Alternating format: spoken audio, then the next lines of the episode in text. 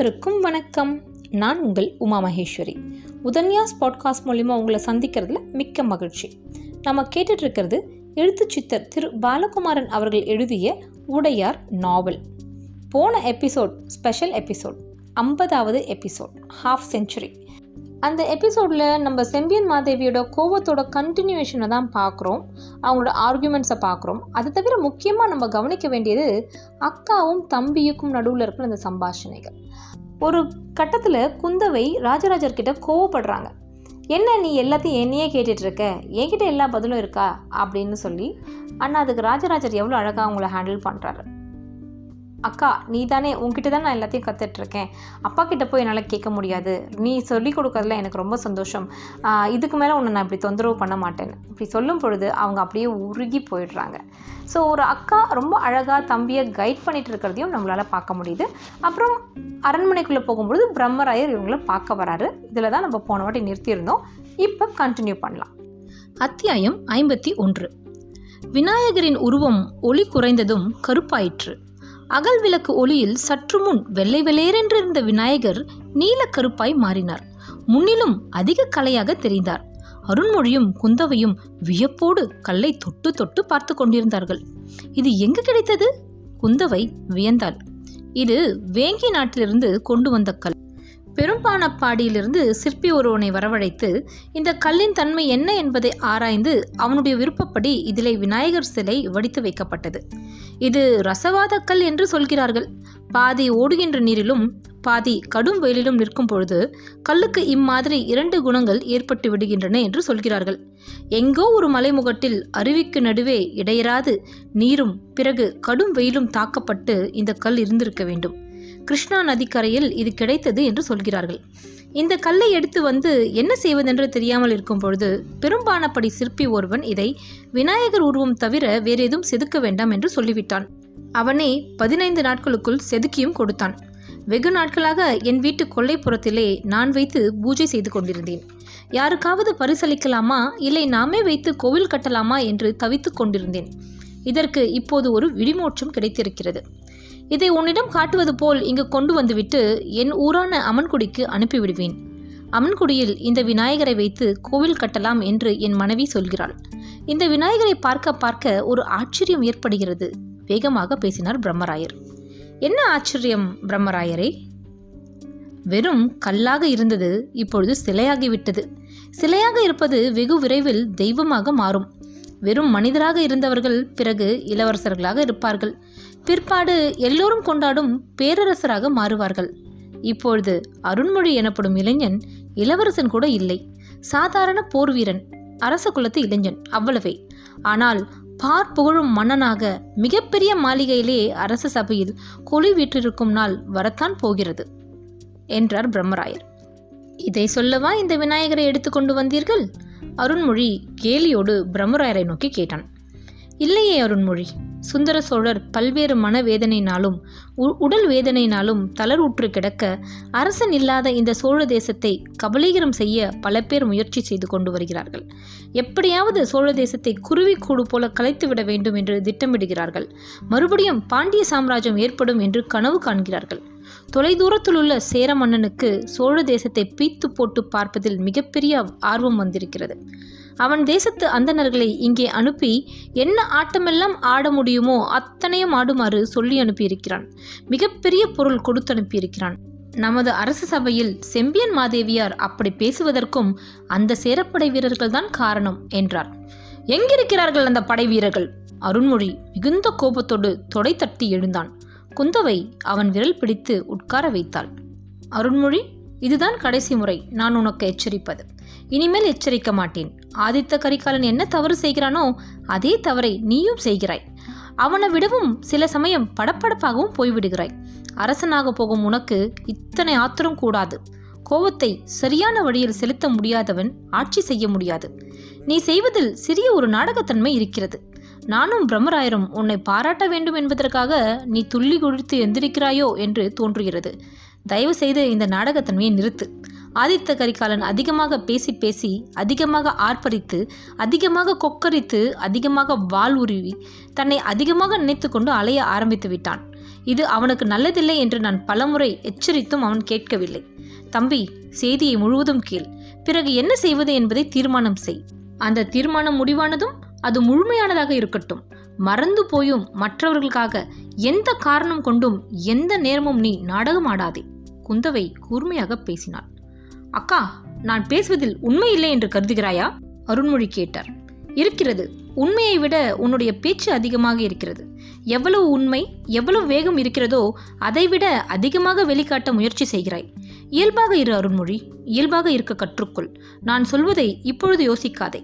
இரவு தனித்து படுத்து கொண்டிருக்கும் பொழுது அக்கா என்ன சொன்னால் என்று யோசி. அப்பொழுது வெகு நிச்சயமாக நான் சொல்கிற விஷயத்தின் சூட்சமம் உனக்கு புரியும் என்றார் குந்தவை. குந்தவை பேசுவதை பார்த்து பிரம்மராயர் பலமாக தலையாட்டினார். ஆஹா ஆஹா என்று கூவினார் கை கூப்பினார். ஆதித்த கரிகாலனுக்கு இல்லாத ஒரு பாக்கியம் உனக்கு கிடைத்திருக்கிறது. அருண்மொழி மிக சரியான நேரத்தில் முரட்டு குதிரையின் லகானை இழுத்து திசை திருப்புவது போல குந்தவையார் செயல்பட்டு கொண்டிருக்கிறார்கள். தயவு செய்து தயவு செய்து உன் தமக்கையார் என்ன சொல்கிறார்கள் என்பதை முற்றிலுமாக நீ புரிந்து கொள் ஒரு பெண் சொல்லி நான் கேட்பதா என்று ஒரு நாளும் எண்ணி விடாதே. குந்தவினுடைய புத்தி கூர்மை என்னை வியக்க வைக்கிறது. எதை எவ்வளவு எப்படி சொல்ல வேண்டுமோ அப்படி சொல்ல இந்த பெண்மணிக்கு தெரிந்திருக்கிறது.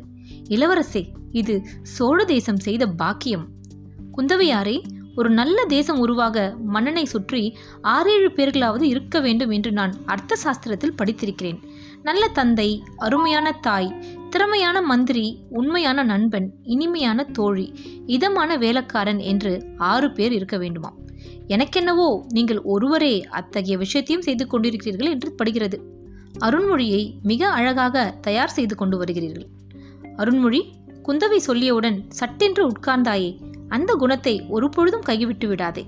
அது மிக நல்ல குணம். உன் தமக்கியார் சொன்னது போல ஆதித்த கரிகாலனும் இந்த குணம் இல்லை. சகலரையும் உதறிவிட்டு தான் என்ன நினைத்தானோ அதை வெகு வேகமாக செயலாற்ற முற்படுகிறான். இதுவரை செய்திருக்கிறான் இனி எப்படி என்று புரியவில்லை என்றார் பிரம்மராயர். சரி பிரம்மராயரே நீங்கள் என்ன பேச வந்தீர்கள்? அதை தொடர்ந்து சொல்லுங்கள் என்றார் குந்தவை. பிரம்மராயர் தொண்டையை கணைத்து கொண்டார். முன்குடுமை சோழியர்கள் என்று சொல்லப்படுகின்ற அந்த சேர தேசத்து அந்தணர்கள் வெறுமே மறை ஓதுபவர்கள் மட்டுமல்லர். வைதிகங்களில் ஈடுபடுபவர்கள் மட்டுமல்லர். அவர்கள் ஆயுதங்களை தயார் செய்வதில் வல்லவர்கள். குறிப்பாய் சேர தேசத்து வில்லாளிகளுக்கு இந்த அந்தணர்கள் தான் பயிற்சி கொடுக்கிறார்கள். கூர்மையான கண் பார்வையும் கடுமையான சகிப்புத்தன்மையும் மனதை ஒருங்கிணைக்கின்ற வேகமும் கொண்டவர்கள். சேர தேசத்து வில்லாளிகளுக்கு கடும் பயிற்சி கொடுக்க அங்குள்ள பாடசாலைகளில் இந்த அந்தணர்கள் ஆசிரியர்களாக நியமிக்கப்பட்டிருக்கிறார்கள். அந்த அந்தணர்களை கண்டால் சேர தேசம் நடுங்கும். மெல்லிய பிரம்பை கையில் வைத்திருப்பார்கள். அவர்களுக்கு எதிராக எவர் பேசினாலும் அதே இடத்தில் மிக மோசமாய் அந்த பிரம்பால் தண்டிப்பார்கள். உடல் வலிமை புத்தி கூர்மை செயல்திறன் பேச்சு சாமர்த்தியம் இவைகள் இருப்பதால் அவர்களை எவராலும் வெல்ல முடியவில்லை. குறிப்பாக நான்காவது வர்ணத்தினர் சேர தேசத்தில் இவர்களிடம் சிக்கிக் கொண்டு படாத பாடுபட்டு கொண்டிருக்கிறார்கள். போர் வீரர்களின் குடும்பத்தினரும் அந்த சேர அந்தன வீரர்களின் பேரரசருக்கு மிகுந்த பயமுடையவர்களாக இருக்கிறார்கள். மன்னர்களும் எதிர்த்து பேசுவதில்லை அரச குடும்பத்தினர்களும் அதட்டுவதில்லை. அந்தனர் என்கின்ற மரியாதையை தாண்டி இவர்களுடைய துன்புறுத்தல்களுக்காகவும் கடும் தண்டனைகளுக்காகவும் சேர தேசம் பயந்து கொண்டிருக்கிறது. பிரம்மராயர் நீண்ட பெருமூச்சு விட்டார். உலகத்தின் அமைதியை நாடுபவன்தான் அந்தணன் உலகத்தின் அமைதியை காப்பவன்தான் அந்தணன் என்று சொல்லப்பட்டிருக்கிறது. ஆனால் இவர்கள் நேர்மாறானவர்களாக இருக்கிறார்களே. இதற்கு ஏதேனும் காரணம் சொல்கிறார்களா பிரம்மராயரே? குந்தவை கேட்டாள். ஆஹா அருமையான காரணங்கள் சொல்கிறார்கள். பசுமாட்டிற்கு கொம்பு இருப்பது போல ஆபத்து காலத்தில் அந்தணன் வாள் எடுக்கலாம் எதிர்த்து தாக்கலாம் என்று சொல்கிறார்கள். ஆபத்து காலம் என்பதை யார் முடிவு செய்வது? குந்தவை கேட்டாள். அவர்களே முடிவு செய்கிறார்கள். பரசுராமரை உதாரணம் காட்டுகிறார்கள். அந்தனரான பரசுராமர் ஆயுதம் எடுத்து சகல அரசுகளையும் மடக்கி ஆளவில்லையா? நாங்கள் அந்த கஷேத்திரத்தில்தான் வருகிறோம். பரசுராமருடைய பரம்பரை. எங்களுக்கு ஆயுதம் எடுக்கவும் தெரியும் அந்தனாக இருக்கவும் தெரியும். எங்களுக்கு கீழ்தான் அரசர்கள் இருக்க வேண்டுமே தவிர ஒரு நாளும் எங்களை மீறி நடந்துவிடக்கூடாது அரசர்களே அடங்கி இருக்கும் பொழுது மற்ற ஜாதியை பற்றி நாங்கள் சொல்ல வேண்டிய அவசியமே இல்லை. நாங்கள் நடந்து போகும்போது எதிரே எவரும் எதிர்படலாகாது ஓரமாக கை கட்டி நிற்க வேண்டும். நாங்கள் நடந்து வரும் பொழுதும் அரசர்கள் மேல் துணியை எடுத்து இடுப்பிலே கட்டிக்கொள்ள வேண்டும். அரசவை பெண்கள் உட்பட எல்லா பெண்களும் மார்பு துணியை விலக்கி நின்றுவிட வேண்டும். காலில் செருப்பு போட்டுக்கொண்டு போகுதல் கூடாது. மக்கள் எதிரே பல்லக்குகளில் வரக்கூடாது. நாங்கள் நிற்க சொன்னால் எந்த பட்டாளமும் நின்றுதான் ஆக வேண்டும். எங்களுக்கு வணக்கம் செய்த பிறகுதான் எந்த படையும் நகர்ந்து போக வேண்டும் என்றெல்லாம் கட்டளை போட்டிருக்கிறார்கள். எந்த கோயிலிலும் இவர்களுக்கு தான் முதல் மரியாதை. இவர்கள் உணவருந்திய பிறகுதான் மற்றவர்கள் உணவருந்த வேண்டிய சம்பிரதாயம். சில சமயம் கிராமத்து தலைவர்களை நோக்கி நாங்கள் சாப்பிட்ட இலையில் நீ சாப்பிடு என்று சொல்வார்கள். அவர்கள் நிச்சயம் சாப்பிட்டாக வேண்டும். சாப்பிட்டுவிட்டு மிக புண்ணியம் என்று சொல்ல வேண்டும் என்றெல்லாம் பேசுகிறார்கள் என்றார் பிரம்மராயர். என்ன? இது மிகவும் அநாகரிகமாக இருக்கிறதே. மனிதரின் எச்சிலை மனிதர் உண்ண வேண்டிய அவசியம் என்ன? அருண்மொழி கேட்டார். அவர்கள் உணவு தெய்வ பிரசாதமாம் அதற்காகத்தான் இப்படி கட்டளை இடுகிறார்களாம் என்றார் பிரம்மராயர். அவர்கள் என்ன சித்த புருஷர்களா? இல்லை ஆனால் சித்த புருஷர்களாக வேடம் போட்டுக் கொண்டிருக்கிறார்கள். சில வித்தைகளை செய்து கொண்டிருக்கிறார்கள். என்ன மாதிரி வித்தை? ஏதோ ஒரு பச்சை மூலிகை கசக்கி ஓலைக்கூரை மீது எரிக்கிறார்கள் உடனே வீடு பற்றி கொள்கிறது. வாழை மரத்தை வெட்டி அதன் அடிப்பாகத்தில் மூன்று கோணங்களில் குச்சிகளை நட்டு அந்த அடிமரத்தின் மீது ஏறி நிற்கிறார்கள்.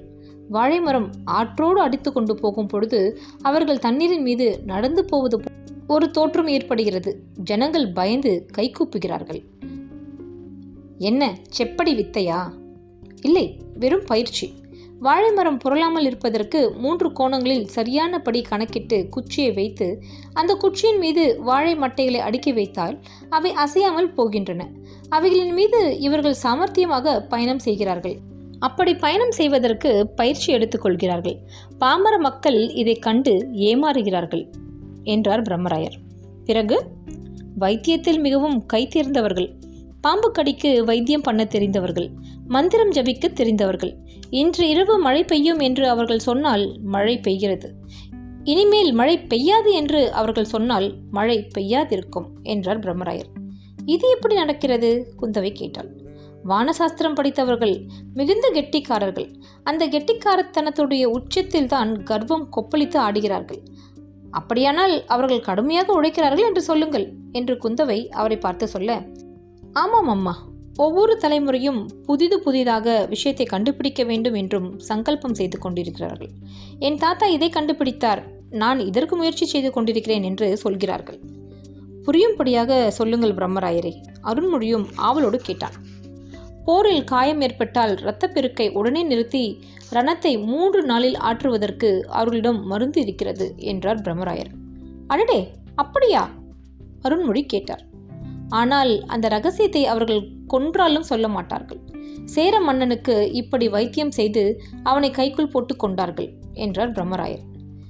பிறகு வேறென்ன தெரியும் அவர்களுக்கு? குந்தவை ஆவலோடு விசாரித்தாள். அரசியல் சாணக்கியம் தெரிந்தவர்கள். யாரிடம் எப்படி பேச வேண்டும் என்று தெரிந்தவர்கள். பிரித்தாலும் சூழ்ச்சியுடையவர்கள். இரண்டு ஜாதிக்காரர்களை மோதவிட்டு வேடிக்கை பார்க்கிறார்கள். இதை தவிர அவர்கள் பில்லி சூனியம் ஏவலியும் செய்கிறார்கள். என்றார் பிரம்மராயரே. இது உண்மையா பிரம்மராயரே? இப்படி செய்ய முடியுமா? அருண்மொழி ஆவலாக கேட்டான்.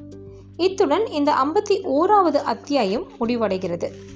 இந்த எபிசோடோட பிகினிங்கில் பிரம்மராயர் வந்து அந்த விநாயகர் செஞ்ச கல் மாதிரி அதோடைய எக்ஸாம்பிள் வச்சு ராஜராஜரை பற்றி சொல்கிறார் அதாவது இனிஷியலாக அது வெறும் கல்லாக இருந்தது அதுக்கப்புறம் அது சிலையாக மாறிச்சு. இனி நான் கோவிலில் வச்ச உடனே அதை எல்லோரும் கும்பிடுவாங்க. அதே மாதிரி தான் ராஜராஜன் இப்போ வெறும் ஒரு அரச குடும்பத்து இளைஞன். அதுக்கப்புறம் ஒரு இளைஞனாகி பிறகு மன்னனாகும் பொழுது எல்லாரும் அவனை வந்து கும்பிடுவாங்க. ஐ மீன் அந்த அளவுக்கு மரியாதை கொடுப்பாங்க அப்படிங்கிறாரு ரொம்ப அழகான ஒரு உதாரணம் வந்து காமிச்சிருக்காங்க. அதுக்கப்புறம் அவர் சொல்கிறது எல்லாமே இந்த சேர தேசத்து முன்குடுமி அந்தனர்கள் இந்த கேஸ்டிசம் தீண்டாமை சோஷியல் இன்ஜஸ்டிஸ்லாம் அந்த காலத்தில் ரொம்பவே இருந்திருக்குன்னு நமக்கு தெரியுது. இவங்கெல்லாம் வாமச்சார ப்ராக்டிசஸ் பண்ணுறாங்க அப்படின்னும் நம்ம தெரிஞ்சுக்க முடியுது. அதாவது பில்லி சூன்யம் ஏவெல்லாம். இன்னும் அடுத்த எபிசோடில் இதுக்கு மேலே என்ன நடக்குதுன்றதை பார்க்கலாம். அதுவரை உங்களிடம் இருந்து நான் விடைபெறுகிறேன். நன்றி வணக்கம்.